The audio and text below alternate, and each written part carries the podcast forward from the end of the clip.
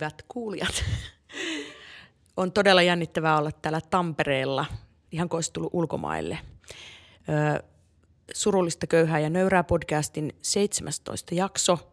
Ja tätä äänitetään ihmisten kanssa. Yeah. Jee! Eli tässä ihan turvaväliellä ollaan Uululla, Uululla paikalla. Täällä on Anne-Mari Kivimäki, Lari Aaltonen, Pekka ja Petra Käppi ja Anna Haara Oja ja minä Paula Susi Taivalla nyt paikalla. Ja tämä on aivan ihmeellistä, kun on eläviä ihmisiä. Ei ole mitään sellaisia Muppet Shown tunnarityyppisiä pieniä päitä heilumassa jossain tietokoneen ruudulla. Oletteko voineet hyvin ja olleet terveinä? Kyllä, kyllä. Joo. Pelkkää terveyttä. Erinomaista. Kyllä elämäni kunnossa olen minäkin. Joo, mäkin olen aloittanut juoksuharrastuksen, mutta ei siitä sen enempää. Kuntoikä, kuntoikä laskee vaan koko ajan. Just näin. Nimenomaan. Ja mä oon tehnyt jo henkilökohtaisia maastavetoennätyksiä. Jestas sentään. Täältä tullaan. Ja munkin Astanga sarja menee vaan eteenpäin ja kohta mä leijun jo ilmassa täällä nämä podcast-äänityksetkin. Ihanaa. Mites tota, äh, mites, mites tota nää, näiden pääkarvojen kanssa, kun on, mä oon ollut aistivina, niin sellaista niinku viiksien ja partojen kasvattamista ja suuria muutoksia tukka- ja naamakarvan rintamalla, niin onko, olisiko tästä niin kuin jotain? Anna, sulla ainakin, pystyt sä puhumaan, onko sulla siinä oma mikrofoni vai? Sä voit siellä käsimerkeen niin kuin huudella, että siellä lähti tukkaa, kuinka, näytä käsimerkeen, että montako senttimetriä, puoli metriä? 40 senttiä. 40 senttimetriä on Annalta tukkaa lähtenyt ja lahjoitettu jonnekin hyvän tekeväisyyteen. Ja oliko niin, että Anne-Marilla joku uusi väri? Se Joo, mä oon ottanut sama kuin sinä. Sitä hennaa on vedetty tukkaan. Oli siellä purkissa kotona jäljellä. Kyllä. Sitten kotiparturoitu on, mutta nyt kävin sitten ihan ammattilaisen luona, että en enää luottanut aviomiehen parturointipalveluihin. Mulla on tota, kuudesluokkalainen tyttäreni hoitaa perheen parturoinnit, että siksi mulla on pipo päässä. Mites Lari? Mulla kasvaa partaa siihen ainoaan laikkuun, missä mulla kasvaa partaa. Kovalla, kovalla kierteellä on sitäkin tässä yritetty. Pekka näyttää ihan samalta kuin aina ennenkin. Niin, mutta, joo, kyllä. Mutta suosin lippistä ja pipoa ja huppua aina kun voin. Ymmärrän. On vähän tämmöinen vaihe meneillään, mutta Onko, onko, onko, mä en ke- enää välitä. onko kentällä näkynyt mitään komeita ilmestyksiä? Jaakko Laitinen, aivan upea tukka ja parta. Kyllä Sellaiset- Ja- Jaakolle pisteet kyllä. Se on sellaiset kunnon kahvat on ne viikset, sellaiset todella härskit. Ja se tukkakin oli jotenkin ihanasti pitkä, kun sillä on ollut aina niin lyhyt. Kyllä. Sitten, sitten on Parto ja Jaakko Kyrös kaimansa tuolla Sälinkäällä, niin hän, hän on myös sellaisen merikarhuparran on kasvattanut. Onko mitään muita yllättäviä? Oikein. En ole kyllä sillä silmällä seurannut varsinaisesti. Vaikka kuinka yrittää. Niin. No niin, mutta vo- voitte laittaa vaikka sitten kommentteihin, kun julkaistaan podcasti, niin omista koronakarvoituksistanne tai karvoituksettomuuksistanne niin kuin viestejä, Semmonen- terveisiä. Semmoista spekuloitiin nyt tässä tota, meidän perheen nuorison kanssa, kun ne ihasteli just näitä tota, isän niin kuin, karvoja. niin, että, että jatkuuko se tavallaan täältä niin kuin naamasta täältä sitten niin kuin jalkovälin kautta sitten takaisin selästä hiuksiin. Että sitä ne spekuloi, että onko se semmoinen niin kuin Onko teillä kaikki hyvin siellä kotona? en mä voi sille mitään, että ne nuoriso tekee huomioita. Onneksi ne koulut jo alkoi. niin kyllä. Niin se oli kyllä ihanaa, täytyy sanoa.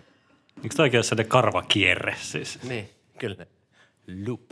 Le loop. Onko muita, muita kotikuulumisia? Mä voisin itse kertoa, että juoksuharrastuksen lisäksi olen ruvennut soittamaan kaksi rivistä haitaria.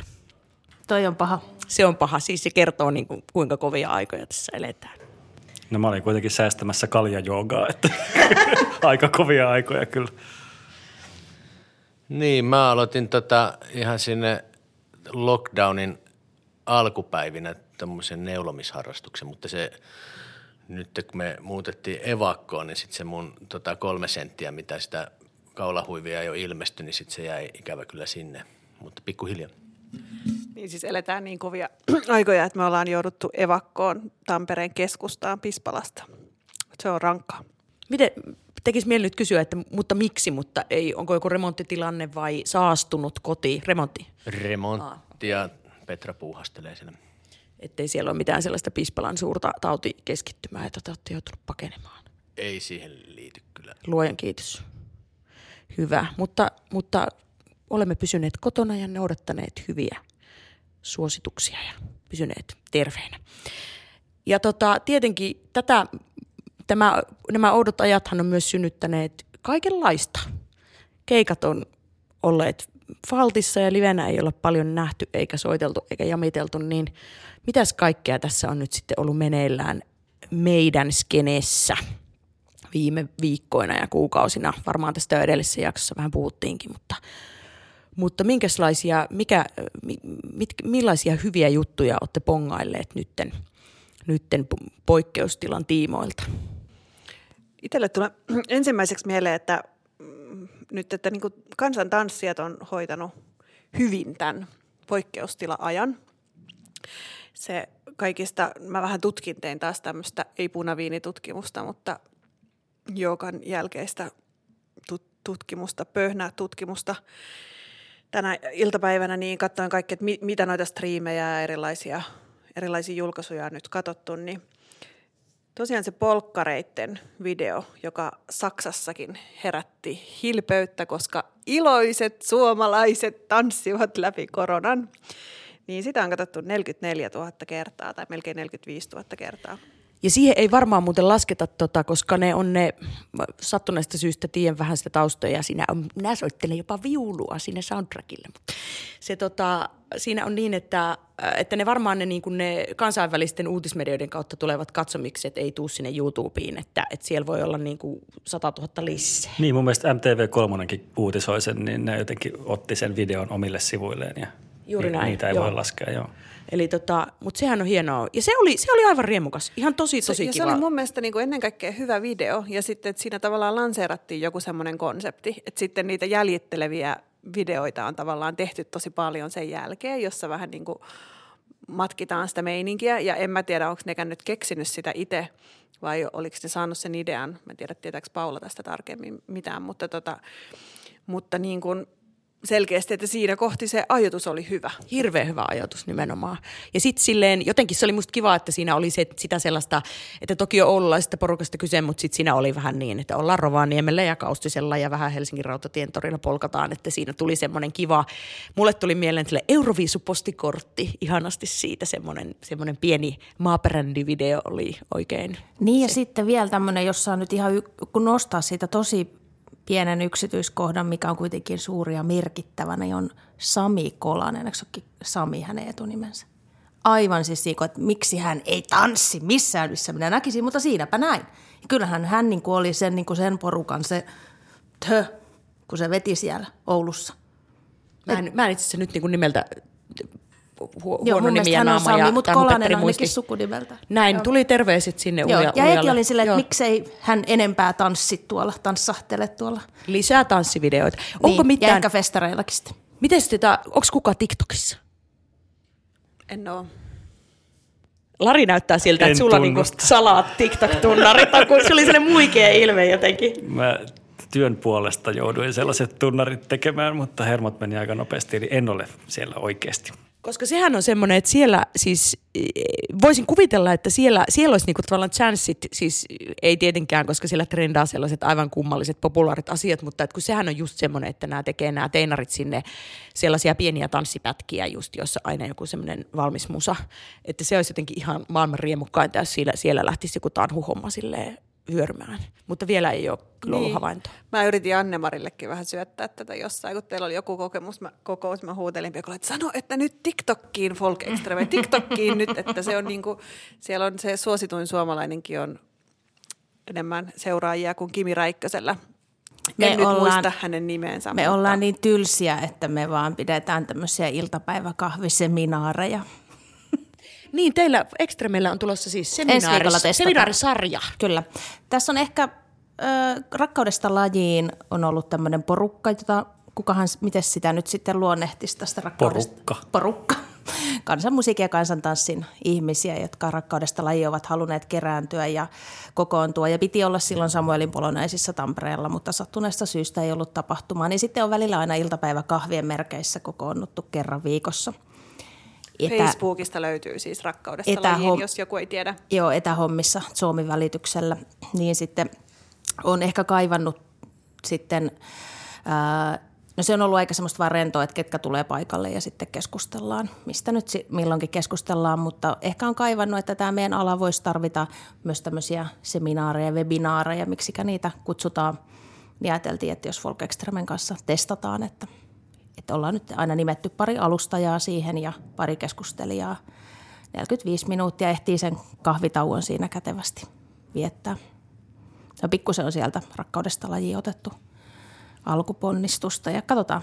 Nyt tulevalla viikolla pitäisi aloittaa. Mites, tota, mitäs muuta siellä, siellä, kun tosiaan Petrika sanoit, että sä oot käynyt läpi niitä striimauskertoja, niin siellä siis tosiaan varmaan tämä polkkarien poikkeustilapolkka niin, niin kimmelsi kärjessä, mutta että minkälaista, siellä on paljon, tosi paljon ollut keikkaa. Se on musta ollut ilo nähdä, että, että on myös, myös siis tota, siis että tavallaan, että ammattilaiset on saaneet tehdä ihan niin kuin keikkakeikkoja, Yle, Ylellä on ollut juttua ja sitten Hyvinkään kaupunki, mä sain olla mukana sellaisessa, sellaisessa kahden tanssia ja kahden muusikon kollaboraatiossa tota, Katrillikaranteenista, mikä, he, he toteutti sellaisen klubisarjan, missä sitten kuvattiin, kuvattiin paikallisten taiteilijoiden ja sekin oli ihan, ihan niin kuin keikka keikka.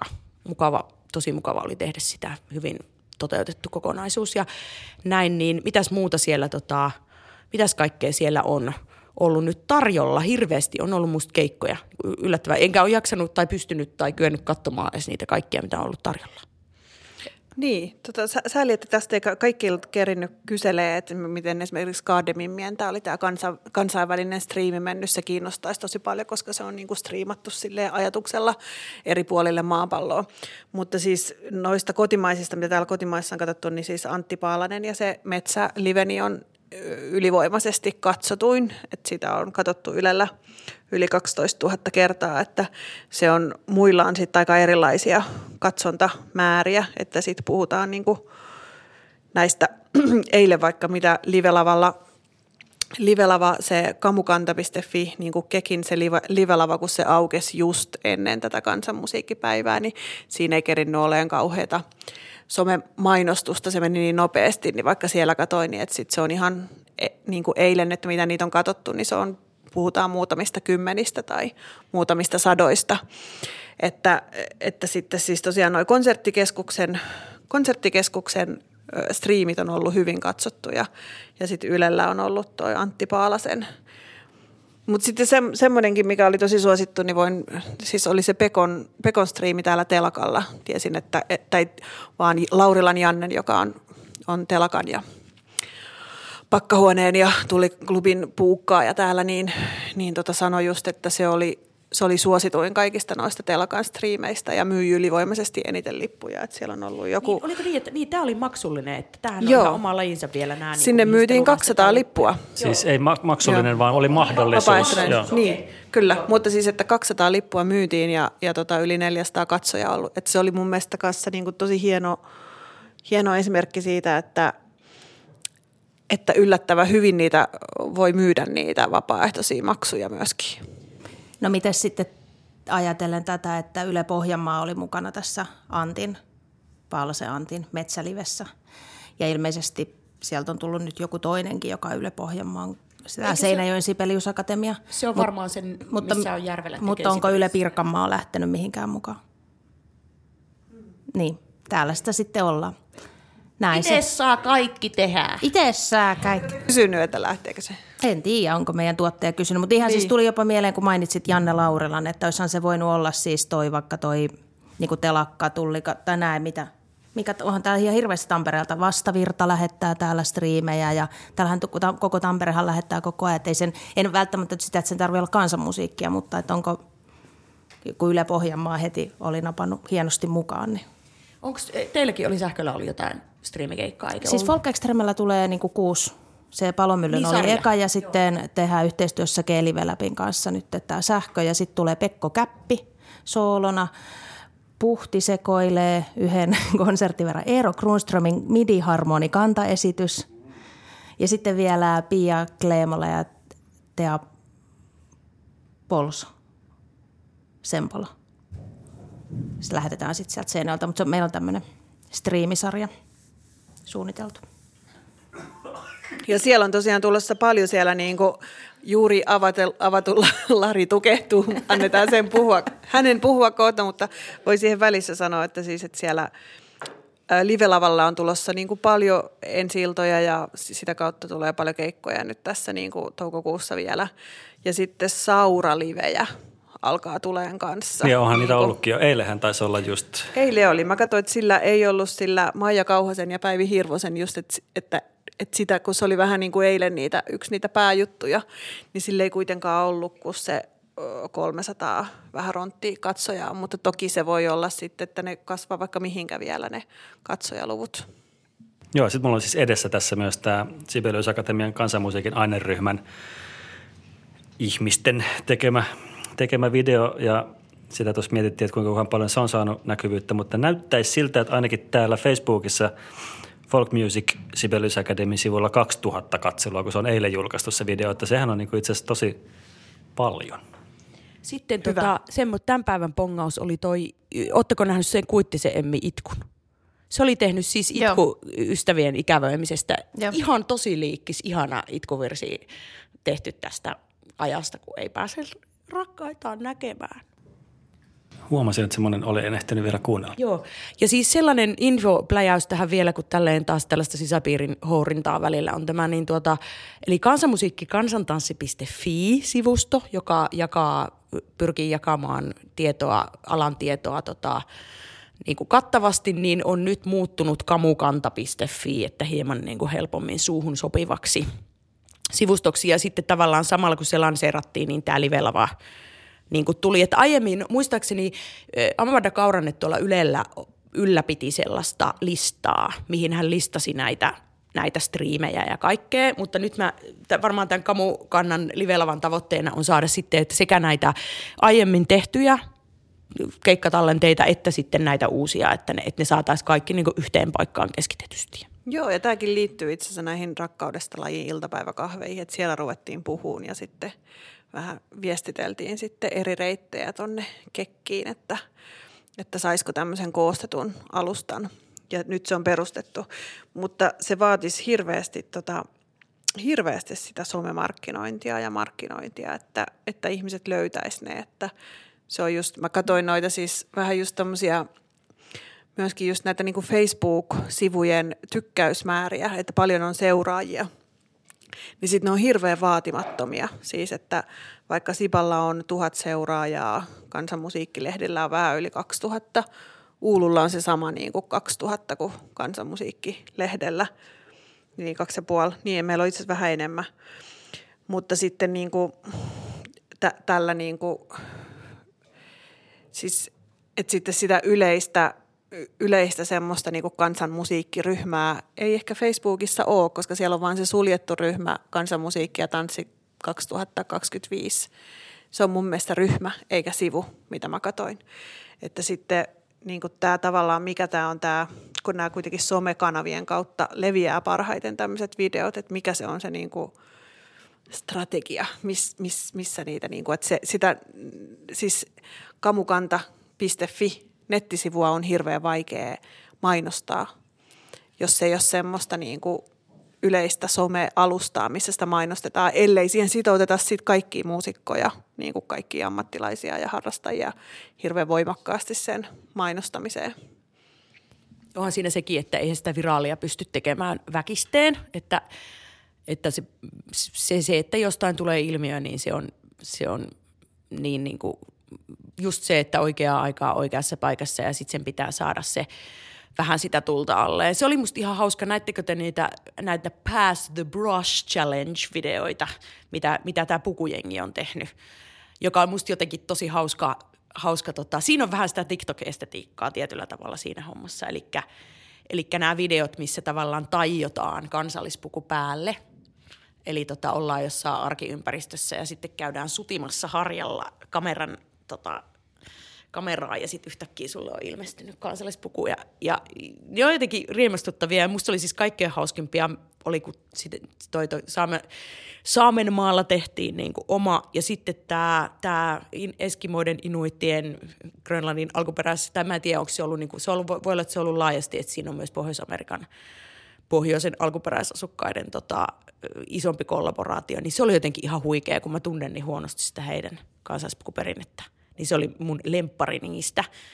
Mutta tota, ne oli musta tosi hauskoja kokonaisuuksia. Voitko jakaa sen johonkin sen videon, se on kiinnostavaa. Mua Joo. kiinnostaa, en ole nähnyt. Joo, Jaan. Ja mä, mä niin kuin sitä kautta löysin, siis mä jouduin sellaiseen hirvittävän niin kuin, myyränkolosyöväriin, kun mä, mä en siis tiennyt, vaikka olenhan toki vanha kaappifolkloristi ja tekstiilisuunnittelun opiskelija, niin mä en tiennyt siitä, siitä, tota, siitä grönlantilaisten sellaisesta mielettömästä helmikauluksesta, mikä kuuluu niille naisten kansallispukuun. Siis sellainen ai, siis ihan semmoinen, että ikinä ei ole tehnyt niin kuin kulttuurista omimista tehdä mieli niin paljon kuin mä näin sen. Mä olin ihan silleen, "Ää, niin hienoa. aa." Kai sitä itse omassa Pakko kodissaan saa omia. tehdä mitä haluaa. kun hankin, hankin sellaisia sitten patsastelen niin kuin siellä itekseni sen kanssa luultavasti. Tästä, on, tästä tulisi Paula sun viraali, tästä pakko-omia. Teet joku sen pakko-omia videon. Mutta sitten vielä semmoinen uskomaton, että sitten kävi ilmi, että se islantilaisten villapaita, että se on niinku tullut siis, se perinteinen islantilaisen villapaidan kauluskuvio on niinku sieltä, että se semmoinen pohjoisen niinku, miten, miten se estetiikka on niinku siellä. Ja ne on niinku tiettömiä taipaleita, niinku yksinäisiä saaria siellä Pohjois-Atlantilla tai Norja ja Islantia ja Grönlantia. Ja sitten se, se mä, mä olin ihan superfasinoitunut tästä. Mä voin, joo, voin li- linkitellä jonnekin näitä näitä, mutta, mutta se oli kiva. Tosiaan Suomen kansallispukujengi kansallispukuryhmässä Facebookissa masinoitiin Eikö mielestäni ne ollut niitä ainakin kolme Joo, niillä oli monta. Koska olinhan luovuttanut siihen siellä- vanhan kunnon Tanhu Vaaran. Joo, joo, siellä hyviä kappaleita oli taustalla. Kyseltiin muusikoilta, että sa- saisiko sinne Joo. sitten taustamusiikkia. Niin. Josta tuli mieleen, että aina kannattaa tallentaa joka Jumalan vaiheessa. Se on jo, mistähän se on vuodelta 2003, niin nyt tuli tämmöinen käyttö. No niin, kyllä, näin on. Mutta tota, mitäs vielä? Sellaista mietin, että ootteko seuranneet, kun Casey Dreesen joutui, on ollut jumissa Pohjanmaalla, niin hän tuota, oli ollut tämä maineikas amerikkalainen viulisti, niin oli ollut maailman ympäri matkalla tai tällaisella niin kuin, että hän kollaboroi ja eri maissa matkustelee ja tekee siellä sitten paikallisten muusikoiden kanssa yhteistyötä, niin sitten sopivasti koronan tullen niin kuin se joutui jäämäänkin sinne Pohjanmaalla vähän pidemmäksi aikaa perheensä kanssa. Mutta siellähän syntyi ne just samainen Yle Pohjanmaa Niin toteutti kävi sen. se Seinäjoen Joo. taideyliopiston kanssa ja Yle-Pohjanmaan Niin kanssa. tekivät sen Lari, keikan. Ja... Lari voisi vielä katsoa paljon sitä on katsottu. Ja sieltä on tulossa sitten niin kuin muutakin. Mun mielestä sitten niin kuin Keisiin oman, oman tuota, mä vähän kyselin tuolta Pokelan Maijalta, niin Maija sanoi, että, että on tulossa sitten nämä Otherland-sessiot, joita tämä Keisi on sitten tuottanut, niin äh, sitten tota, es, Järvelä Eskon ja sitten Maija Pokela ja Antti Järvelän kanssa on tehnyt niin kuin tällaiset duo-triosessiot sitten, jotka julkaistaan vähän myöhemmin. Eli se on, ja nyt on Keisi kai niin kuin vihdoin po- poistumassa ja lähdössä kotia päin sitten perheineen. Mut mie- mietin tästä vielä tästä, mistä voi tulla viraalia, miten sitä voi, kun, kun sä sanoit, että ei sitä niin kuin väkisin voi tehdä, mutta mä silleen eri mieltä, että kyllä tässä niin kuin näistä, näitä somehittejä, niin kyllä niitä voi niin kuin tehdä, mutta että se vaatii kuitenkin just sitä some-läsnäoloa ja että sitä pitää aika paljon tehdä sitä somejuttua ja pitää olla niitä seuraajia ja, ja että se on niin kuin vaikea ikään kuin mainostaa jotakin keikkaa, jos se mainos tavoittaa 200 ihmistä tai 1000 ihmistä, että se pitäisi tavallaan niin kuin, pitäisi olla niin kuin enemmän kuin se tuhat, jotta sitä voidaan katsoa 40 000. Tai Konserttikeskushan on niin kuin vetänyt ihan mielettömät nousut tässä tämän, tämän aikana. Et niillä oli silloin konserttikeskuksen Facebook-sivuilla oli jotakin tuhat tai alle tykkääjää siis silloin, kun tämä korona alkoi. Nyt siellä on niin kuin yli 6000 ja niillä on niin kuin vaikka pik- pikkupapun keikkaa on katsottu 35 000 kertaa, mikä oli se eka live, live, live-striimi, siis mitä konserttikeskus on näyttänyt tässä korona-aikana. Että ne niiden etäkonsertit on mennyt ihan hirveän, hirveän hyvin ja siellä on niin kuin saatu mesenaattikampanjalla jotain niin kuin ihan järkeviä rahasummiakin, että, että kyllä se niin kuin tavallaan, kyllä se mun mielestä tässä on näkynyt, että, että ponnistelemalla voi saada niin kuin, ja semmoisella sinnikkäällä työllä pystyy niin oikeasti tekemään kanssa jotain. Siinä varmaan yksi, yksi lasku, mikä sitä kanssa kasvattaa, on se, että heillä tietysti on vielä se niin kuin koulut ja päiväkodit, tavallaan se, mikä heidän normaali, normaali kohderyhmänsäkin on, että että, että semmoiset, mitkä sitten soveltuu tosi hyvin niin kuin tällaisten, tällaiseen niin kuin etäkoulu kautta etämuskari Niin kuin ne on saanut ostaa ne koulut myös niitä konsertteja. Ja ne voi myös, niin kuin, että niihin, niihin äänitetään semmoisia virsikirjan lisälehdillä tyyppisiä biisejä ja haastatteluja ja tämmöisiä, että se mikä näytetään siellä livenä niin on se. Ja sen lisäksi siellä vielä bändi sitoutuu tekemään lisäksi, jonka sitten voi sen lisäpaketin ostaa, että, että mä en tiedä, tuleeko myös tästä niitä katsojakertoja ja sitten se menee sinne kouluihin ja koulut lähettää niitä oppilaille ja sehän on tosi hienosti keksitty konserttikeskukselta, että konserttikeskuksen johtajan sanoi, että että rahaa pitää johonkin hukata sen verran, kun sitä on hukattavaksi, että jäihän niillä paljon tulematta sieltä kouluilta, mutta toki niillä nyt on aika suuri raha, minkä ne laittaa aina siihen, kun bändi kiertää. Ja nyt varmaan ne matkakulut säästetään ja majoituskulut, niin sitten ne pystyisit aika hyvin niitä tuolle kerran viikossa vai kaksi kertaa viikossa, mitä ne Tuliko kaksi useammin? kertaa viikossa niin. oli, oli, nyt on loppukevät on kerran viikossa. Okei, okay, niin, niin sitten keskustelin vaan hänen kanssaan. Niin. Mites tota, sitten sit on just tämä, kun puhuttiin näistä etäkouluhommista, niin Uululla varmaan teillä on, te olette tuottanut juttuja. Tuleeko mieleen muita niin kuin meidän skenen? Tiedän, että tanssin opetusvideoita on varmaan tehty ja, ja minkälaista matskua Joo, olette mä itse asiassa pikkusen kyselin siis Riina Hosiolta ja sitten kyselin tota Sojalta, Murtohartikainen, niin, niin tota, ky- kysyin näitä, että miten nämä etätanssitunnit ja tämmöiset on mennyt, kun itsellä on just se kokemus Tampereelta, nyt vaikka siis ihan tuosta joukasta ja sitten noista, noilla sampatunneilla, mä en niitä ole käynyt mitään etäsampotunneilla, mutta tiedän tavallaan on siinä vähän piirissä mukana, että kuulen niitä kokemuksia, niin niillä on osittain käynyt jopa enemmän ihmisiä siis kuin normaalisti, että sitten saattaa, niin täl, tällaisia on ollut ta, siis, että niin kuin folk, folk on ollut niin kuin, aluksi oli 200 saattoi olla per tunti niin kuin osallistujaa ja, ja sitten tota, nyt se on sitten, sit se niinku alun jälkeen kuulemma vähän laski, mutta tota, että sitten ihmiset ei ole kaikki sillä hetkellä, kun se ikään kuin striimataan, mutta sitten kun niitä katsotaan jälkikäteen vielä, niin silti ne on niin kuin, että siellä on jotain niin kuin yksittäisiä tunteja. Sitten voitu katsoa se 400, mikä on vähän sama niin kuin Uulun, Uulun kuulunkin jotain yksittäisiä muskareita, niin sitä eni, y, yhtä eniten niin oli katsonut 900 ihmistä. Että onhan näissä videoissa just se, että sitten tämmöisissä niin kuin opetussessioissa, että jos ne on avoimia, niin, niin sitten siellä voi olla niin kuin että jos muskaris voi olla normaalisti se kahdeksan perhettä, niin sitten siellä voi olla niin kuin 900 tai yli, niin, niin tällä hetkellä, tai ei ole mitään rajaa. Ja sitten siis toi Riina Hosio raportoi, että näillä, näillä tämmöisillä etä, niin kuin Zoom-tunneilla niin on ihan hyvin kuulemma käynyt että, ja, ja hyvin on niin kuin seurat. Että osa lopetti ensiksi kokonaan tunnit, mutta sitten rupesi pyörittämään niitä etätunteja. Ja että se on ihan, ihan hyvin sujunut ja ihmiset on niin kuin kokenut sen, että, että se rytmittää sitä viikkoa ja on niin kuin tärkeää kuitenkin se yhteisöllisyys, mitä niistä etätunneistakin tulee. Oma, itsellä sama kokemus tuolla niin kuin tunneilla, että no, vaikka niin kuin joukakoululla se toimii sille, että sinne pääsee alle kymmenen ihmistä sinne koululle tekemään sitä harjoitusta ja sitten ne loput on niin kuin Zoomin päässä, niin sitten sielläkin saattaa olla se 30 tyyppiä tai 40 tyyppiä per tunti, niin sitten vaikka kuulee niitä ihmisiä niin kuin siellä jossain Zoomin päässä, niin kyllä sitten tulee semmoinen hyvä fiilis, että asiat on normaalisti. Täällä joukataan niin kuin aina ennenkin. Se pieru kuuluu sieltä kanssa.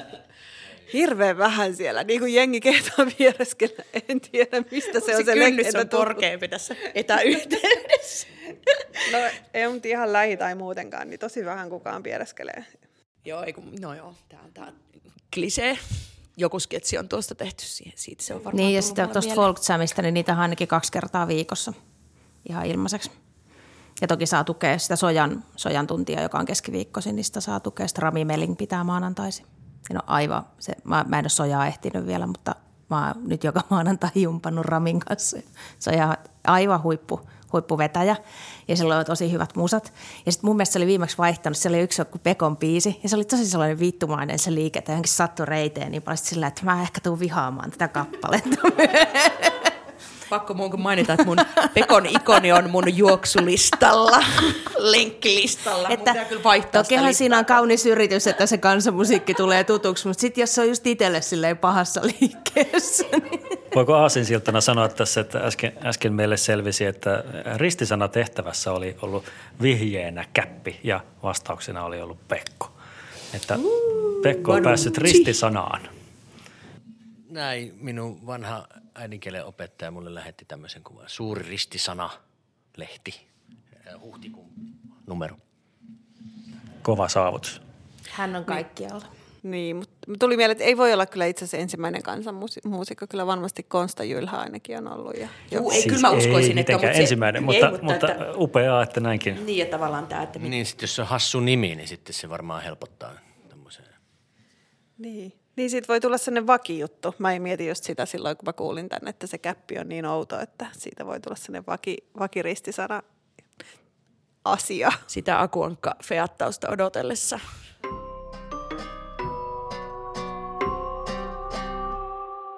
Mutta vielä jos saan palata käpistä takaisin aasinsiltana sinne Folk Jamiin, niin kyllä mä veikkaan, että tämmöiset ilmaiset Folk Jam-tunnit, tai miksei sitten live stream-konsertitkin, mutta Folk Jam on semmoista, että mitä se tämä on ja sitä kautta, jos haluaa vähän urheilla tai tanssahdella olkkarissa. Ja sitten löytää myös sitä kansanmusaa siitä. Ja sitten niitä polkan askelikkoa ja enkeliskaa ja sottiisia ja kaikkea masurkkaa, mitä siinä mennään kun tässä on se hyvä puoli tanssi, tanssipuolella, niin kuin mitä just tuolla samba, sampapiiriltä on kuullut se, että kun sitä opetusta, niin kuin sama kuin kansantanssissa, kun sitä ei ole läheskään joka paikassa, niin nyt, ja sitten kun ihmisillä on ollut, tai siis että noilla koululla on tietysti kauhean rahapula, niin sitten on tehty hirveästi sitä mainostamista vaikka tuo Sampas, Sampassa, niin sitten, että on saatu tavallaan ihmisiä käymään siellä tunneilla, jotka asuu jossakin Noko Rovaniemellä. Että sitten siinä on just se, että, että siinä on oikeastikin siis myöskin tällaisia mahdollisuuksia niin kuin tulevaisuudessa tanssin puolella, että striimattaisiin niitä tunteja videolla ja silloin niihin pystyy osallistumaan sellaisetkin, jotka asuu jossain periferiassa, että ne, ne ei voi niin kuin käydä ikään kuin siellä live-tanssitunneilla. Että sehän niin kuin, siis harrastuskentällä ylipäätään, ylipäätäänkin, niin t- tässä on ihan tosi hyvät kehitysmahdollisuudet. Niin, että tavalla voi varmaan tuon tan- tanhun ikään kuin – saattaa globaaliksi ilmiöksi sille, että koska sitten interwebs on sille rajaton tuossa mielessä. Sitä tuossa tota, jäin pohtimaan, että tavallaan siinä siis se ikävä rajoitehan siinä on se, että sosiaalinen kansantanssi on parilaji. Eli sitten jos sulla ei ole tanssiparia kotona, niin sitten se on aika vaikea niin kuin eristyksissä sitä harrastaa, mutta sitten toisaalta semmoinen niin kuin askelikkojen harjoittelu ja sitten just tämä folk jam-tyyppinen, jossa sitten enemmän niin kuin on tehty sitten niin kuin tavallaan sen niiden askelten pohjalta sitten, sitten enemmän sitä jumppahommaa, niin sehän toimii älyttömän hyvin. Mutta tuleeko, siis mä, siitähän niin kuin koko ajan nyt puhutaan, että mikä tulee muuttumaan. Että okei, se on niin kuin ihan selvää, että tänä kesänä – kotimaan matkailu, siis kun tämä retke, retkeilyhän on ollut ihan sellaista niin kuin vimmattua koko kevään ajan. Ja, ja tänä kesänä sitten, että vaikka todella, niin eikö se ole niin, kuin niin että siellä on niin kuin menty jonossa siellä nuuksiossa niin kuin korvessa, joo. Mutta tota, mutta et, niin. Kyllä, Tampereellakin oli joku Kintulammi Gate, että, että siellä oli jotenkin ihan sairaasti jengiä. Ja Kyllä, eikö ne sulkenut? Niin, ne sulki sen, kun sinne oli niin paljon, paljon erämaa, porukkaa. Erä... Erämaa kohde suljetaan. Näin, se on aika erikoista. Mutta, mutta että, ja sitten puhutaan tietenkin nämä, niin nämä isommat, että, että kun, kun huomataan, mitä kaikkea etänä on mahdollista hoitaa, niin miten paljon sitten siinä niin kuin ihmisten joidenkin etätyöt lisääntyy ja ehkä matkustaminen vähenee kaikkea, niin mitä muuta Mä, mä oon itsessäni toisaalta huomannut sellaisen kanssa sellaisen niin kuin ruutuväsymyksen, että ei ollut mitään ongelmaa niin kuin olla koko ajan koneella aikaisemmin. Mutta nyt on niin, että ei niin kuin jaksaisi sille, että on joku keikka, mutta pitäisi niin kuin nyt avata koneen ja sieltä jotain. Äh. Että sit, et, et jotenkin se semmoinen, siinä on sellaista pientä vastaiskoa, mutta nämä, niin kuin nämä, tuleeko mieleen vielä jotain ihan uusia niin kuin tekemisen tapoja, mitä tämä ehkä nyt tämä poikkeustila olisi tuonut? No tämä on tämmöinen pieni, mutta siis tuosta niin kuin meidän, mitä ollaan pyöritetty musiikkikoulua, niin, niin siinä on huomannut ainakin, että varmaan pidetään se just toi videohomma, siis se, että sehän niin kuin noissa soittotunneissa se on noille pienille oppilaille, ne videot on tosi hyviä, koska, koska tota, nyt vaikka siis oma tytär, kun se soittaa viulua, niin kyllähän sen on paljon helpompi tehdä niitä viululäksyjä, kun niissä on joku video, että joku muutaman minuutin video sille opettajalle. Ja sitten sama noin niin kuin Sorin sirkuksen, vaikka videot on ollut kauhean kivoja sitten taas, kun niitä voi tehdä niin kuin itsekin lapsen kanssa, että kyllä mä niin kuin se mun mielestä siis just noille harrastus, siis taiteen perusopetuksessa, niin toivon, että ne videot kanssa jää jotenkin siihen opetukseen yhdeksi työkaluksi rinnalle, niiden live-tunteen rinnalle.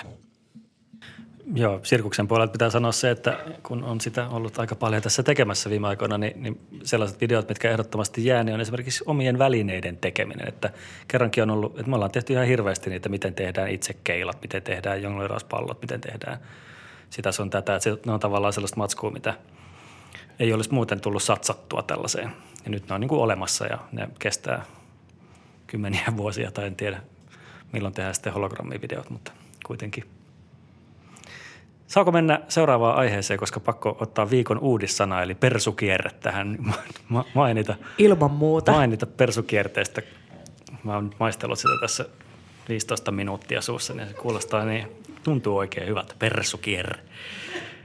Äh, kysehän on siis 14.5. nyt liitteessä julkaistusta artikkelista, jossa oli kuvattu julkis, julkis tai otettu julkisten somekuvia ja, ja tota, niiden takana näkyviä kirjahyllyjä ja sitten sieltä poimittu, että mitä, tota, mitä julkikset lukevat. Ja siellä oli sitten ollut tämmöinen lause, missä se nyt onkaan se lause sitten. Tämmöinen lause, kun on, on kuvattu tuota Pekka Haavistoa ja, ja hänen puolisonsa Antonia Floresia ja heidän kirjahyllyssään takana huomionarvoista lienee myös kaksi Kalevalaa – jotka kiinnittävät toimituksen huomion. Vihreitähän monesti pidetään vähän epäisänmaallisina, joten kaksi kansalliseeposta tuo hienon persukierteen Haaviston hyllyyn. Ja, ja toimittajathan vastuussa olivat nimeltään Erika Alaluusua, Tuomas Peltomäki ja Hilla Körkkö. Onko tämä nyt maalittamista, Lari Aaltonen? Mä oon ihan varma, että tuo Tuomas ehkä... Peltomäen tekoisia, mutta ihan vaan oma villiveikkaus. No niin, no mutta se mitä tietysti tapahtui oli se, että, että kansanmusiikkikenttä reagoi ja tuli aika nopea tämmöinen somekampanja hashtag kaikkien Kalevala, jossa, jossa tota, Sanotaan näin, että Kalevala kuuluu kaikille. Kalevalan omistaminen ei kerro ihmisen puoluepolitiikasta, nationalismista tai isänmaallisuuden asteesta. Ota kuva omasta Kalevalastasi ja jaa tämä teksti sekä kuvasi somessa. Hashtag kaikkien Kalevala ja jonkin verran niitä en kyllä suoraan sanoen katsonut, kuinka paljon niitä on tullut tuolla häsärillä, mutta kyllä aika, näytti läpäisevän Joo, ihan kivasti. ainakin omassa syötteessä näkyy sekä Instassa että Facebookissa Joo. ja Twitterissäkin vielä. Eli olemme Joo, sitä eilen, mieltä, eilen että... illalla, iltapäivällä alkoi tosi hienosti tulee. Joo. Ja meillä täällä Uulullakin kuinka kohan monta kymmentä Kalevalaa meiltä löytyy täältä, että ei kerro kyllä puoluekannasta eikä isänmaallisuuden asteesta, että oli kyllä vähän kaukaa haettu. Ja niin. hyvä, että reagoitiin tämmöiseen – lapsukseen. Ja yllättävän paljon niitä kuvia löytyy ja nopeasti sieltä. Niin, mutta se, no, tavallaan kun nyt liite on kyseessä, niin löysää provoiluhan se, on, se kuuluukin Joo. olla, mutta että jollain tavalla, kun jotenkin lähti itse miettimään, että jos mä olisin niin kuin samassa kohtaa halunnut sivaltaa, niin mä olisin vaikka ennemmin tuonut esille, että näkyy olevan kaksi Kalevalaa hyllyssä, mutta onkohan sitä edes luettu. Siis ennemmin ehkä näin, koska kyllähän niin kuin tämä tämmöinen klassikot hyllyssä näön vuoksi on aika sellainen niin Ja oliko toinen edes, al, oliko alku Kalevala vai oliko, ja mikä, mikä, mikä painas? Niin. Niin, mutta siis mä ihmettelen se toimittaja, koska se on kuitenkin siis, että tavallaan, että Kalevalahan nyt on semmoinen kirja, joka löytyy perinteisesti Suomessa tietyn niin kuin yhteiskuntaluokan kaikilta jäseniltä sieltä kirjahyllystä, niin sitten miettii se toimittaja, että kuinka nuori tai sekaisin päästänsä se on, että se ei niin kuin tiedä sitä, että ikään kuin tässä voisi olla mitään provokaatioa, että jos korkeasti koulutetulla ihmisellä on Kalevala hyllyssä, niin niin kuin siinä olisi joku juttu. Niin, ja se on oikeastaan mulle Mille, ehkä... Mitenkään koulutetulle ihan sama. Niin. Mehän ollaan mun mielestä aikaisemminkin puhuttu tässä sitä, että kun, kun Ruotsin demokraatithan on yrittänyt kansallispuku ja kans, kansanmusiikkia ikään kuin Ruotsissa ottaa nationalismin keppihevoiseksi, Suomessa sitä ei ole tapahtunut ja persut ei ole ollut kauhean kiinnostunut kansallispuvuista esimerkiksi, niin tämä on ikään kuin ensimmäinen kerta, kun se tulee tolleen vähän niin kuin puskan takaa tolleen, että ikään kuin joku ajattelisi, että Kalevala on persuille nimenomaan tärkeä me tota, juteltiin tästä ton Mikael Mattilan kanssa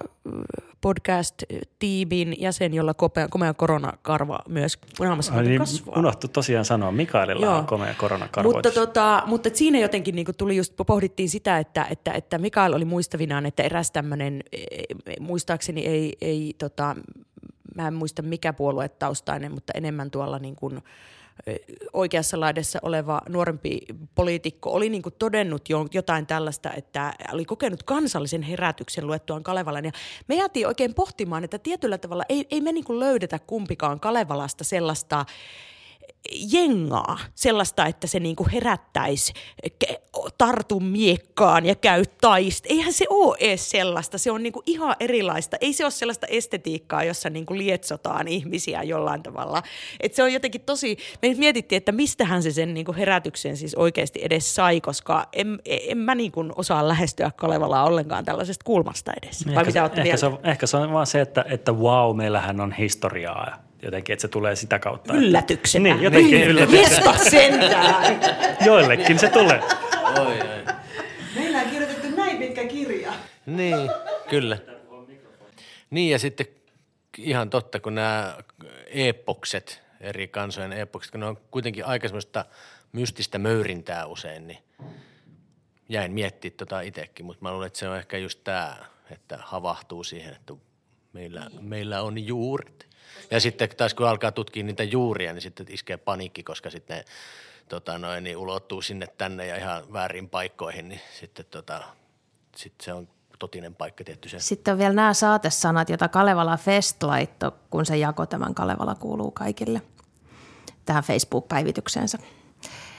Kansainväliseen pohjoiseurooppalaiseen Suomen rajojen ulkopuolelta kerättyyn muinaisrunouteen pohjautuva Elias Lönnruutin Kalevala on persukierteetön teos Juha Hurme kirjailija. Ja sitten oli jaettu tämä Kalevala kuuluu kaikille. Persukierre, ehdottomasti semmoinen sana, jota tulen käyttämään tänä kesänä Musta se koko on ajan. niinku, sehän on leivonnainen. Niin. Joo, mutta mistä se on tehty? Niin Minkälaista jauhoista? Kyllä, se saa helposti tehtyä. Pettu, pettujauhoista. Ihan Niin, ja se sit voi olla. Frisbee golfissa sitten, kun me siellä tota, El- Elias Lönnruutin tota, ö, synnyin pitäjässä kuitenkin asustellaan tämän tästä, niin sitten siellä on tosi hyvä semmoinen kattava frisbee golf rata nykyään siellä kylillä sammatissa, niin siellä voidaan niitä persukierteitä heitellä sitten sinne. Se on siis meidän kesän suuri harrastus luultavasti, on tämä persukekierteen heitto. Upeeta. Joo. Mutta mä, mä oon semmoista niin kuin hirveän kauan haaveillut, just kun siis persukierre pu- puolue aina haaveilee siitä nationalistisesta taiteesta ja että pitäisi olla niin kuin edelleen ta- taidekentän ja jos, jos heillä olisi valta, niin he rahoittaisi sitä. Niin mä jotenkin, musta olisi ihana niin kuin päästä joskus tavallaan haastatteleen kaikki niin kuin kansanedustajat perussuomalaisten kansanedustajat ja kysyä niiltä semmoinen niin listaus, että mit, mitkä on tavallaan teidän lempari, lempari nationalistiset taiteilijat ja lem- lempitaideteokset ja mikä kohta Sibeliuksen, niin kuin, mi- mikä Sibeliuksen teos vaikka sulle on niin kuin läheisin. Että mua kiinnostaisi ihan älyttömästi ne tulokset, että mitä ne sanoo ja kuinka, kuinka tavallaan syvällistä se tieto on ja ja kuinka tavallaan niin kuin henkilökohtaisia ja semmoisia oikeasti voimakkaita si- äh, tu- tunteita tai si- sitoutumisia on, sit löytyy johonkin taideteoksiin ja minkälaisia ne on. Jos vielä musiikin tutkimusta olisi, niin mä hakisin tämmöiselle rahaa. No, onhan sitä musiikin tutkimusta nyt paljon. Mutta tässä just, äh, tota, mä en tiedä haluatko tämä henkilö äh, nimeä mainittua, mutta keskusteltiin tota, just ennen kuin tämä karanteeni alkoi. Mä olin tuolla äh, Seinäjoen täällä Kalevan navetassa keikalla avajaisissa. Niin, niin sitten vaan puhuttiin, tämä on, hahmo on tämmöinen merkittävä suomalainen etnomusikologi, mutta vaan puhuttiin sitä, että paljon vaikka etnomusikologeja on haastateltu viime vuosina tai vuosikymmeninä vaikka Helsingin Sanomissa. Niin sitten se on yleensä sitten, no hyvin siis harvoin tietenkin, öö, oletan, voi olla, että siis nyt puhun taas ihan takapuolestani, mutta siis kuitenkin, ja sitten tämä, että, että yleensä, että jos niin kun on tehty rottakokeita ja jotain tämmöistä aivotutkimusta, mistä hyvin harva etnomusikologi kuitenkaan tietää yhtään mitään, niin sitten saatetaan sitten, ja jos ihmisen musikaalisuus, bla bla bla, Tai sitten just tämmöinen niin kuin, ehkä niin kuin enemmän tämmöinen niin kuin tuotanto, että jos lasketaan jotain niin kuin, tai niin kuin tämmöisiä tilastollisia asioita, niin sitten haastatellaan ehkä mahdollisesti, jotka liittyy siis musaan, niin sitten ehkä haastatellaan sitten musiikin tutkijaa, mutta sitten aika vähän, tai siis niin kuin hankala on päästä musiikin tutkijaan silleen puhuu nykyään minnekään. Yhteiskunnallisista Niin. tendensseistä. Niin, no, siellä vaikka siis melusta aika paljon on niin kuin päässyt musiikin tutkimuksen puolelta kyllä Onko? ihmisiä puhumaan. Se on kuitenkin semmoinen asia, mikä Niin. niin kuin ikään kuin äänimaisemmat tutkimus ihmis, ihmisiä puhuvat. Niin, sitä on helpompi ymmärtää ja, ja tälleen tosin, tosin niin kuin siitäkin sitten on aika monenlaisia tulkintoja, että mitä se melu sitten on ja ei ole. Mutta tässä oli mun mielestä niin, mulla tuli tämä kyynelet silmiin, kun ajattelenkin, just kun nyt liite mainittiin, niin varmaan 20 vuotta sitten professori, eh, siis tohtori Jarkko Niemeä haastateltiin eh, nyt liitteessä nimenomaan, kun tota, tämä System of a Downin joku levy tuli ja sitten kun niillä on tämmöisiä Armenian juuria, Joo. ja niin sitten Jarkkoa haastateltiin nyt siitä sitten, että, että miten tämä niin kuin armenialaisuus niin kuin kuuluu niiden musiikissa ja se oli vastannut vaan sille, että no tota, ei mitenkään.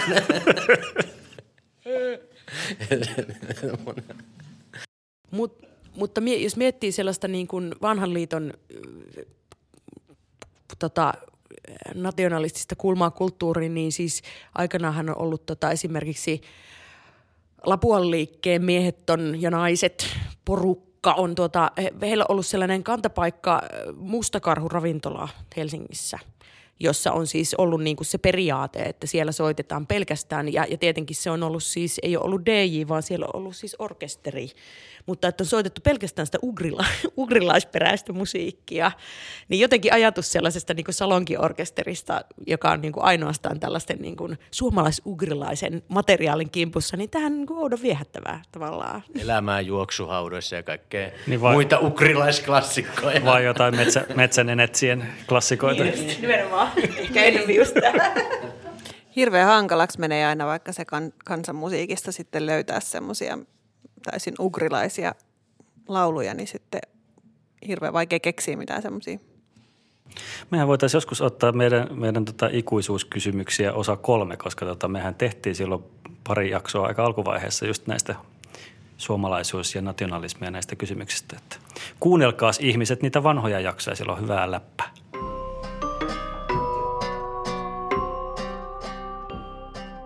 Mitenkäs te olette siitä selvinneet, että, että tuota festivaalikesä on peruttu?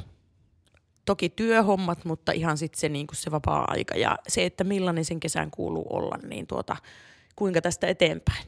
Mitä tänä kesänä tehdään? Mä oon suunnitellut ainakin viimeiset kymmenen vuotta sitä, että mä olisin tosi pitkään mökillä enkä lähtisi mihinkään. Se ei koskaan onnistunut. Nyt ehkä tänä vuonna se voisi onnistua, että mä viljelisin perunaa ja, ja purisin lanttua ja kuokkisin maata. Katsotaan. Niin Pekkohan kaivo mulle jo pellon tässä. Ja nyt e- ensi viikonloppuna...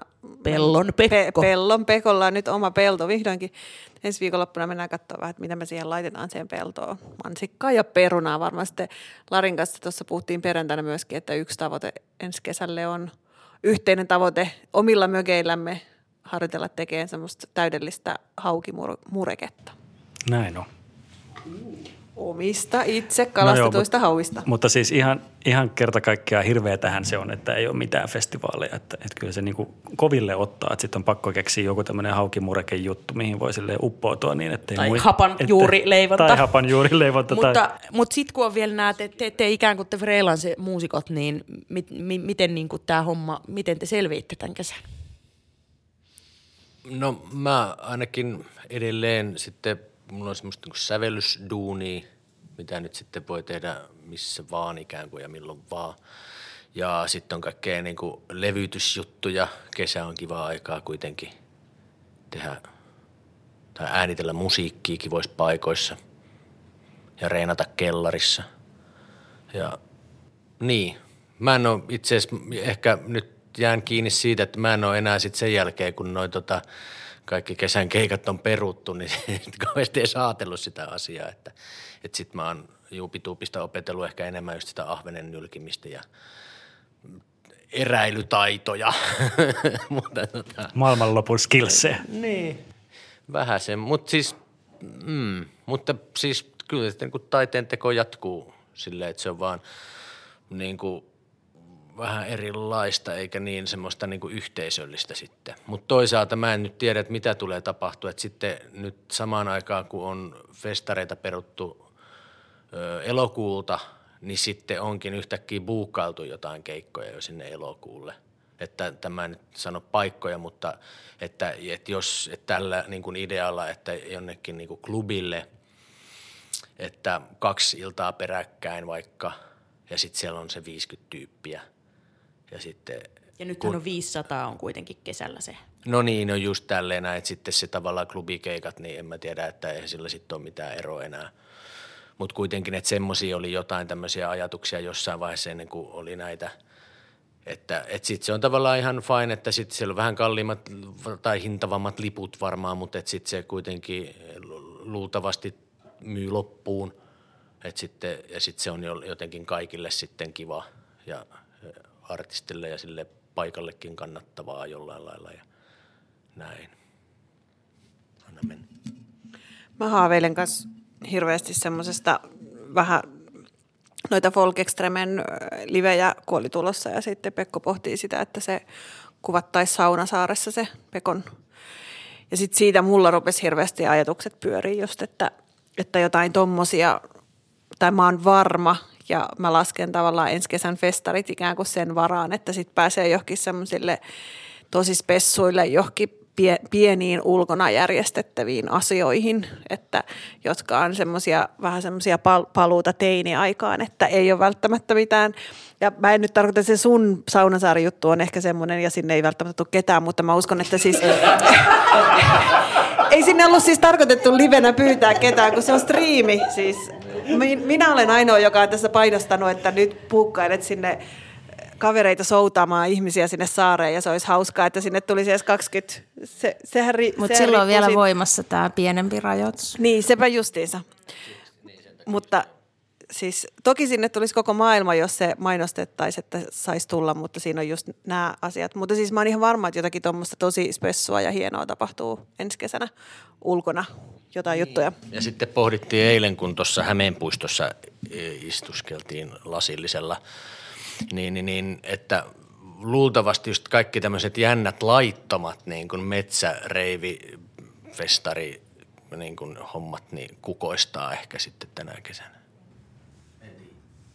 No mulla on vähän sama kuin Pekolla, että en ole nyt ollenkaan enää miettinyt niitä festareita, kun ne peruttiin ja sitten tiesi, että ne loputkin menee. Ja sitten aina kun sieltä tuli viesti, että peruttu tämäkin on tai siirretty tai peruttu, mitä nyt ei kaikkea ole siirretty, osa on ihan tylystikin vaan peruttu, niin sitten sitten olen että no en ole niitä festareita, eikä mä sen kummemmin niitä miettinyt, mutta mä oon näköjään toiminut niin, että, että mä oon tunkenut touko-kesäkuulle kaiken semmoisen päässäni ja vähänkin ryhmätyötä hahmoteltavissa olevat ää, elokuvasävellykset, ää, musiikkivideon, biisin teot, musiikkivideokuvaukset, kaikki tämmöiset, mitä voidaan tehdä tallenne muodossa, että se ei ole live-esiintymistä, niin mulla on nyt viisi prokkista, mitä mä nyt teen, nä- onkin, onkin sitten yhtäkkiä teen samaan aikaan kaikkea sitä musaa, että kyllä sitä näköjään hommaa niin sanotusti löytyy, että siitä se ei ole kiinni, että jos se ei pääse esiintymään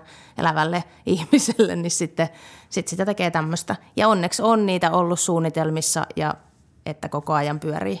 Että herra jestas, jos tässä pitäisi vielä keikoilla käydä. Niin, no sepä, niin, niin se, ja sehän on tavallaan niin kuin, se on, se on varmaan hirveästi sit se, että millainen se ammatinkuva on, että sitten jos se niin kuin pohjaa siihen, että, että kesällä niin kuin nimenomaan tahkotaan sitä livekeikkaa, eikä ole ehkä tuommoista niin kuin prokis, sen tyyppistä sitten tavallaan, mi, mi, mi, mikä sen mahdollistaakin, että, että, että varmaan tosi erilaisia tilanteita on Niin, sitten, ja mullakin on niin, että niin. ei niitä nyt tarvitsisi kaikkia tehdä, mutta olen itse aktiivisesti ollut yhteydessä työryhmän jäseniin, että nyt tehdään.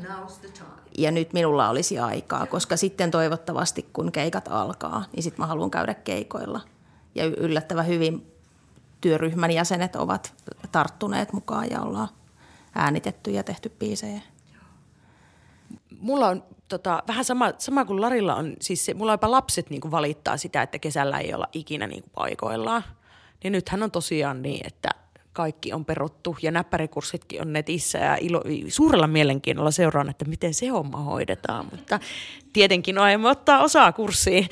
Ö, mutta mutta et jollain tavalla se, että, että kun se on jo vaikka esimerkiksi se lapsiperheellisenä, niin se on siis sen, minkä se kahdeksan vuotta on ollut se sellainen niin viikkonäppäreitä ja viikkokaustesta, joka on niin rytmittänyt sen kesän. Ja nyt se yhtäkkiä on niin täysin ja sitten siihen vielä päälle sitten mitä muita keikkoja ja festareita mahdollisesti on, että enemmän sitten niin kuin yleisössä ollut tietysti itse viime aikoina. Niin se on niin kuin yhtä aikaa jotenkin niin kuin hoikeeta ja sitten toisaalta sille ihan hullun vapauttavaa. Että ihan sille, jesta sentään, just se, että nyt, nytkö sinne mökille vihdoin pääsee.